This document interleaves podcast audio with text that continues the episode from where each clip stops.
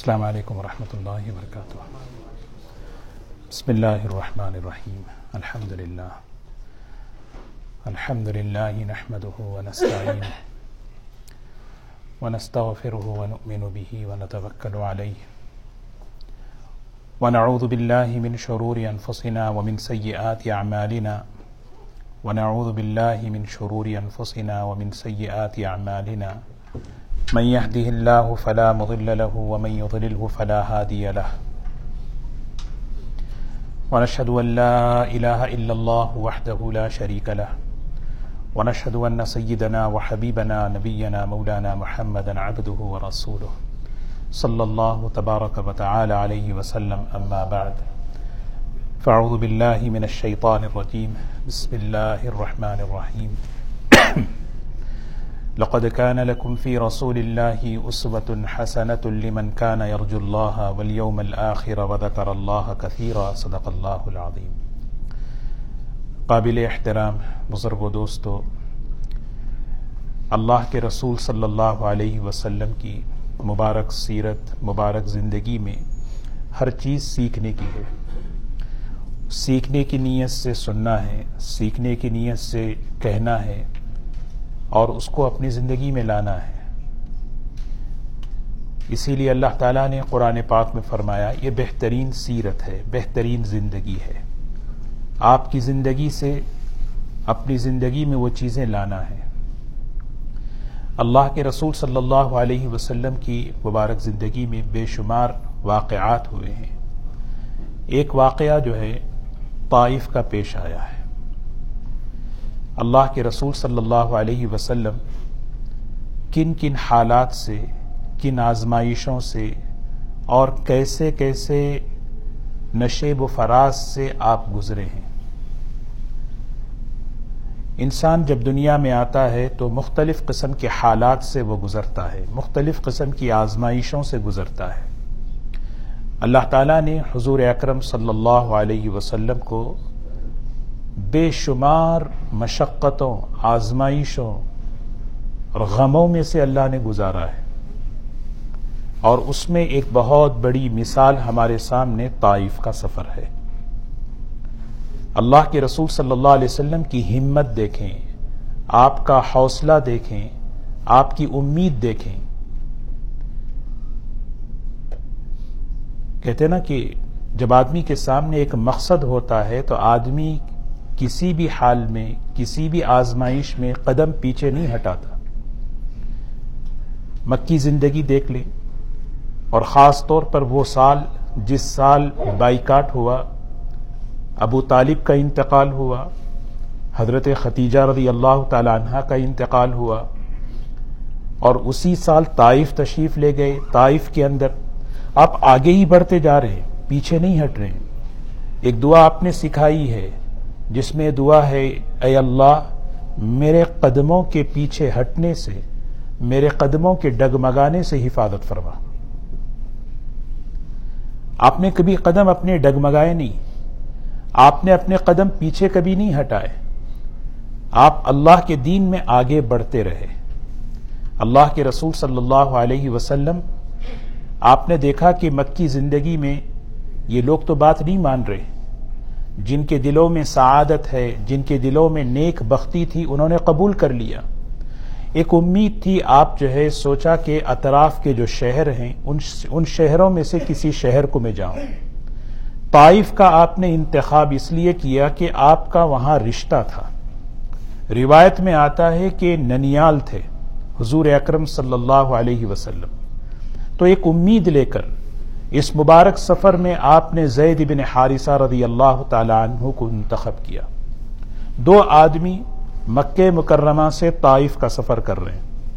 آپ میں سے بہت سے نے طائف کا سفر کیا ہوگا، لیکن وہ طائف نہیں ہے جو اس زمانے میں تھا۔ آج تو بہترین قسم کے روڈ ہیں، دائیں بائیں بہترین قسم کی جو ہے نا پہاڑے ہیں، لیکن حضور اکرم صلی اللہ علیہ وسلم کا جو سفر تھا، کس طرح آپ ان پہاڑوں پر سے ہوتے ہوئے اس علاقے میں پہنچے۔ آپ جیسے ہی طائف پہنچے، آپ نے سوچا کہ اس علاقے کے سب سے اہم جو سردار ہیں، ذمہ دار ہیں، ان لوگوں سے ملاقات کریں۔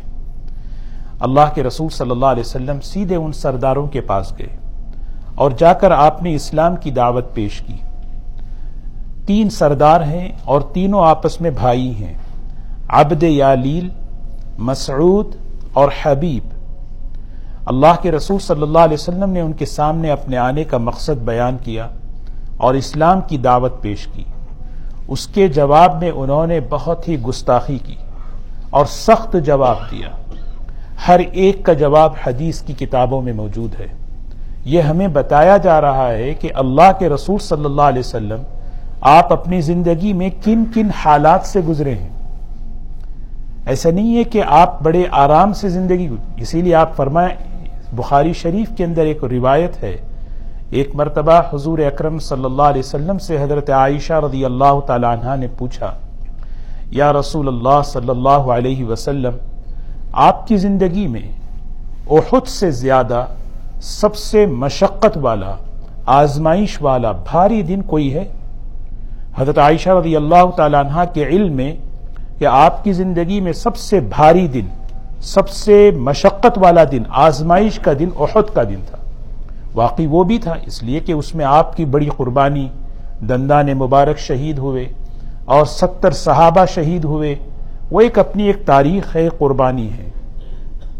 اللہ کے رسول صلی اللہ علیہ وسلم نے فرمایا کہ عائشہ، پوچھتی ہو تو میں بتاتا ہوں، میری زندگی میں سب سے زیادہ مشکل ترین دن آزمائش والا دن طائف کا دن تھا۔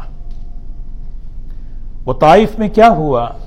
ان تین سرداروں نے بڑا سخت، سب سے پہلے سردار نے کیا کہا؟ کہا کہ اگر آپ کو اللہ نے نبی بنایا ہے، تو پھر تو بیت اللہ کی عزت کے گرانے کا اللہ نے فیصلہ کر لیا ہے۔ ایک جواب دیکھیں۔ آدمی جب کسی کے ساتھ معاملہ کرتا ہے، تو زندگی میں بہت سے اس کو سننے بھی پڑتے ہیں۔ بہت سی چیزیں سننے کو ملتی ہیں۔ اللہ کے رسول صلی اللہ علیہ وسلم کیسے سن رہے ہیں۔ پھر دوسرا حبیب نے کہا، پورے مکے میں آپ کے علاوہ اللہ کو کوئی نہیں ملا نبی بنانے کے لیے۔ سوچیں کس کے ساتھ معاملہ ہو رہا ہے۔ پھر تیسرے نے کہا کہ میں تو آپ کے ساتھ، میں نے قسم کھائی، آپ کے ساتھ بات ہی نہیں کروں گا۔ تینوں نے تین جواب دے دیے۔ ایک امید لے کر اللہ کے رسول صلی اللہ علیہ وسلم طائف تشریف لے گئے۔ جب وہاں سے اٹھنے لگے تو آپ نے ان سے ایک بات کی۔ کہا کہ دیکھو، ٹھیک ہے، تم نے میری بات نہیں سنی، تمہارا جو جواب تھا میں نے سن لیا۔ ایک بات میں عرض کرتا ہوں، میری اور تمہاری جو بات ہوئی ہے، اس کو مخفی رکھنا۔ یہ بات قریش تک نہ پہنچے۔ سوچیں، یہ بات آپ کیوں کہہ رہے ہیں؟ کیا وجہ تھی؟ مکے میں اس وقت، کیونکہ دو بڑی شخصیتیں تھیں۔ ایک حضرت ابو طالب جو سردار کی حیثیت تھے جو آپ کی موجودگی میں کوئی نبی پہ ہاتھ ڈالتا تو سوچنا پڑتا تھا۔ وہ چلے گئے، دنیا سے رخصت ہو گئے۔ اب مکے والے جری ہو گئے۔ ہاں اب اس موقع پر جو ہے مکے والے کھل کر آپ کی مخالفت۔ جب آپ طائف میں ہیں، مکے والوں نے کہا کہ آپ کا واپسی میں داخلہ منع ہے۔ سوچیں، اللہ کے رسول صلی اللہ علیہ وسلم کو مکے سے باہر کر دیا گیا ہے۔ حضور اکرم صلی اللہ علیہ وسلم نے فرمایا کہ بس میری بات تم یہیں پہ رکھ لو۔ دوستو کہنا بہت آسان ہے، لیکن غور سے ذرا سوچیں۔ ٹھنڈے دماغ سے آدمی سوچ کر فیصلہ کرے کہ اللہ کے رسول صلی اللہ علیہ وسلم کن کن آج آدمی پر حالات آتے ہیں، آزمائشیں آتی ہیں، تو کیا کرتا ہے؟ ہمارا کیا معاملہ ہے؟ اللہ کے رسول صلی اللہ علیہ وسلم جب وہاں سے جانے لگے، ان تین سرداروں نے طائف کے سارے جتنے غنڈے تھے، اوباش آوارہ قسم کے جو نوجوان تھے، ان کو جمع کیا۔ جمع کر کے کہا کہ دیکھو، دو لوگ مکے سے آئے ہیں اور یہ تمہارے دین کو بدلنا چاہتے ہیں۔ ان کو جو ہے یہاں سے نکالو۔ اور نکالنے کا طریقہ کیا ہے؟ ان کو اتنا مذاق کرو، ان کا اتنا ٹھٹا اڑاؤ اور ان کو اتنا مارو کہ یہاں سے نکل جائیں۔ سیرت کی کتابوں میں لکھا ہے جب حضرت زید حضور اکرم صلی اللہ علیہ وسلم وہاں سے نکلے، یہ سارے جتنے طائف کے جتنے نوجوان آوارہ قسم کے تھے، وہ سب آپ کے پیچھے پڑ گئے۔ یستحزیون و یستسخرون، آپ کا مذاق اڑا رہے ہیں، آپ کا ٹھٹا اڑا رہے ہیں۔ اور پھر آتا ہے کہ آپ پر پتھر پھینکا جا رہا ہے۔ حیات الصحابہ میں لکھا ہے حضور اکرم صلی اللہ علیہ وسلم جس راستے سے گزرتے، وہ نوجوان دونوں طرف قطار بنائے کھڑے ہو گئے۔ ہر ایک کے ہاتھ میں پتھر ہے۔ روایت میں آتا ہے کہ قدم کے اٹھنے پر ایک پتھر، قدم کے رکھنے پر ایک پتھر۔ سوچیں، یہ بات کتنی یعنی ایسا نہیں آدمی ایک پتھر سے دو پتھر سے خون نہیں نکلتا۔ اتنی پتھروں کی آپ پر بارش ہوئی کہ اللہ کے رسول صلی اللہ علیہ وسلم بیٹھ گئے۔ اٹھا نہیں گیا۔ لیکن وہ لوگ ایسے ایسے لوگ تھے، انہوں نے کہا بیٹھے ہوئے آدمی کو نہیں مارنا چاہیے۔ انہوں نے کہا کہ آپ اٹھیے۔ ہم چاہتے ہیں کہ آپ جب چلے تو ہم آپ کو مارے۔ آپ سے چلا نہیں، اٹھا نہیں جا رہا تھا۔ تو ایک آدمی آگے بڑھتا ہے۔ آپ کے آپ کے جو ہے نا دونوں کندھوں کو پکڑ کے کھڑا کرتا ہے۔ کھڑا کر کے اب آپ چلو۔ جب چلنے لگے تو پیچھے سے مار رہا ہے۔ یہاں تک کہ اللہ کے رسول صلی اللہ علیہ وسلم حضرت زید بن حارثہ رضی اللہ تعالی عنہ فرماتے جب پتھر آپ کی طرف آتا، میں اپنا جسم آگے کر دیتا۔ تو ان نوجوانوں نے کیا کیا؟ چاروں طرف سے آپ پر پتھر مارنے لگے۔ میں اکیلا، سوچیں آپ کے ساتھ پورا شہر مخالف اور آپ اکیلے تنے تنہا اور حضرت زید بن حارثہ۔ ایک بات یہ سوچنے کی ہے، کیا اللہ تعالیٰ کو اس کا علم نہیں تھا؟ کیا اللہ تعالیٰ کو یہ پتا نہیں تھا کہ طائف میں یہ ہونے والا ہے؟ اللہ تعالیٰ تو عالم الغیب ہیں۔ اللہ کو پتا ہے، لیکن آپ کے ساتھ یہ ہو کیوں رہا ہے؟ آدمی بعض مرتبہ سوچتا نا، میرے ساتھ یہ کیوں ہو رہا ہے؟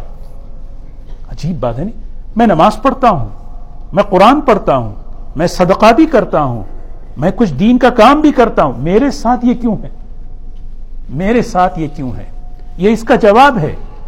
دین کے علم بردار ہیں آپ، دین کے دائی ہیں آپ، امام الانبیاء ہیں آپ، لیکن آپ کے ساتھ کیا معاملہ ہو رہا ہے؟ وہ دیکھنا چاہیے، کیونکہ آزمائشیں اللہ تبارک و تعالیٰ اس دنیا میں امتحان کے لیے لاتے ہیں، انعامات کے لیے لاتے ہیں۔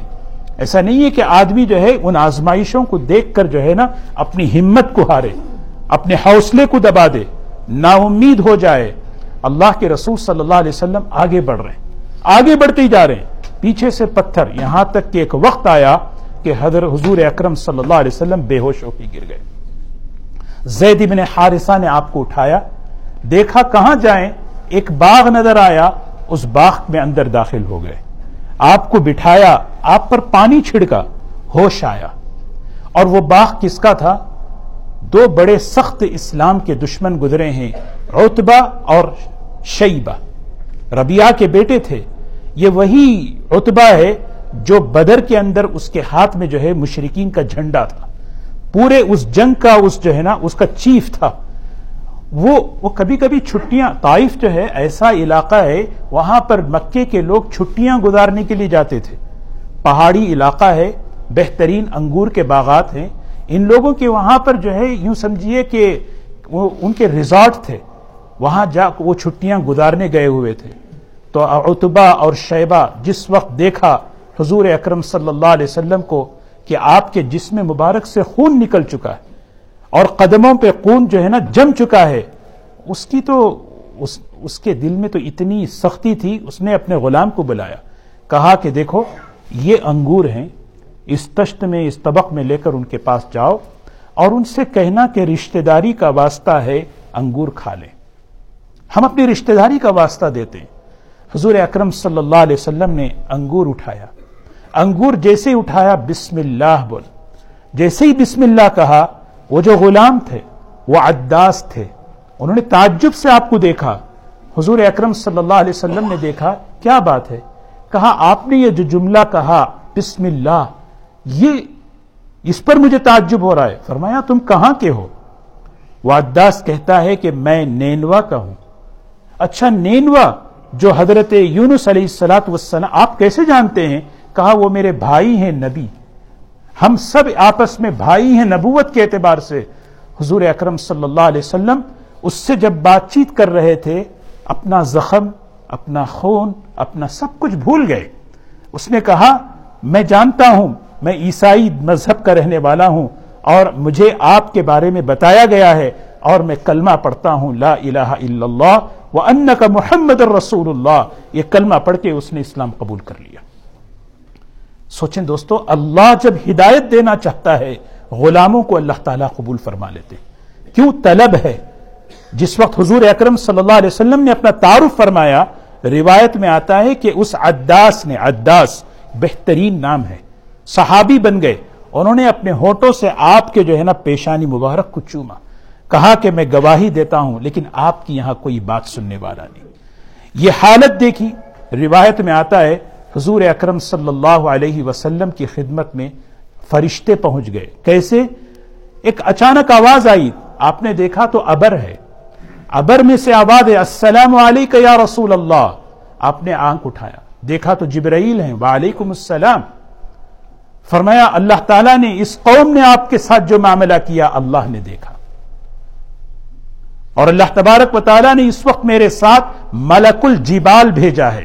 ملک الجبال جو ساری دنیا کے اندر جو پہاڑ ہیں، ان پہاڑوں کا جو نظام اللہ نے جس فرشتے کے حوالے کیا، وہ میرے ساتھ اس وقت ہے۔ اس فرشتے نے بھی آپ کو سلام کیا۔ السلام علیکم یا رسول اللہ صلی اللہ آپ نے جواب دیا، فرمایا، اللہ تعالیٰ نے مجھے بھیجا ہے۔ حکم دیا ہے کہ ان کو ملیامیٹ کر دیں۔ لیکن اس سے پہلے آپ سے اجازت لیں، آپ کی رائے پوچھ لیں۔ حضور اکرم صلی اللہ علیہ وسلم نے کیا فرمایا؟ دوستو، یہ چیز ہے حضور صلی اللہ علیہ وسلم کی سیرت سے سیکھنے کی۔ آپ کی زندگی سے ہمیں یہ سیکھنا ہے کہ ان لوگوں نے آپ کے ساتھ کیا معاملہ کیا اور اللہ کے رسول صلی اللہ علیہ وسلم کیا فرما رہے ہیں۔ اس سے پہلے آپ نے دعا فرمائی۔ اللہ اکبر۔ جسم سے خون بہ رہا ہے بالکل آپ تنے تنہا ہیں، آپ اس موقع پر ہاتھ اٹھا کر دعا فرما رہے حدیث میں دعا ہے۔ یہ وہ دعا ہے جب طائف سے باہر نکل کر آپ نے دعا فرمائی۔ اور اس موقع پر کیا دعا کر رہے ہیں؟ اللہ اشکو الی کا ضعف قوتی وقلت ہیلتی و حوانی الناس۔ یا ارحم الراحمین وانت رب المستضعفین، انت ربی الى من تکلنی الى عدو۔ اللہ، سوچیں ایک دعا دیکھیں، اے اللہ، اللہم اشکو الیک ضعف قوتی۔ واقعہ بڑا واقعہ نہیں ہے۔ یہ میں نے جیسے میں نے عرض کیا، آپ کی زندگی سے ہر چیز سیکھنے کی نیت سے ہمیں سننا ہے، پڑھنا ہے۔ کیا بتایا جا رہا ہے؟ رکاوٹ کہاں سے آ رہی ہے؟ رکاوٹ پائف والوں سے آئی۔ مان وہ نہیں رہے ہیں۔ اور اللہ کے رسول صلی اللہ علیہ وسلم دعا کیا کر رہے ہیں؟ اے اللہ، میں اپنی کمزوری، اپنی بے بسی کی تجھ سے فریاد کرتا ہوں۔ اشکو الی کا ضعف قوتی۔ اے اللہ، مجھے شکایت۔ میں شکایت ان کی نہیں کر رہا۔ آدمی سوچے، میں ان کی شکایت نہیں کر رہا۔ مجھے میں شکایت اپنی آپ کی کر رہا ہوں۔ مسئلہ میرا ہے۔ وقلت حیلتی میرے پاس تدبیر ایسی نہیں ہے، میں صحیح طریقے سے دعوت پیش کر سکوں۔ سبحان اللہ۔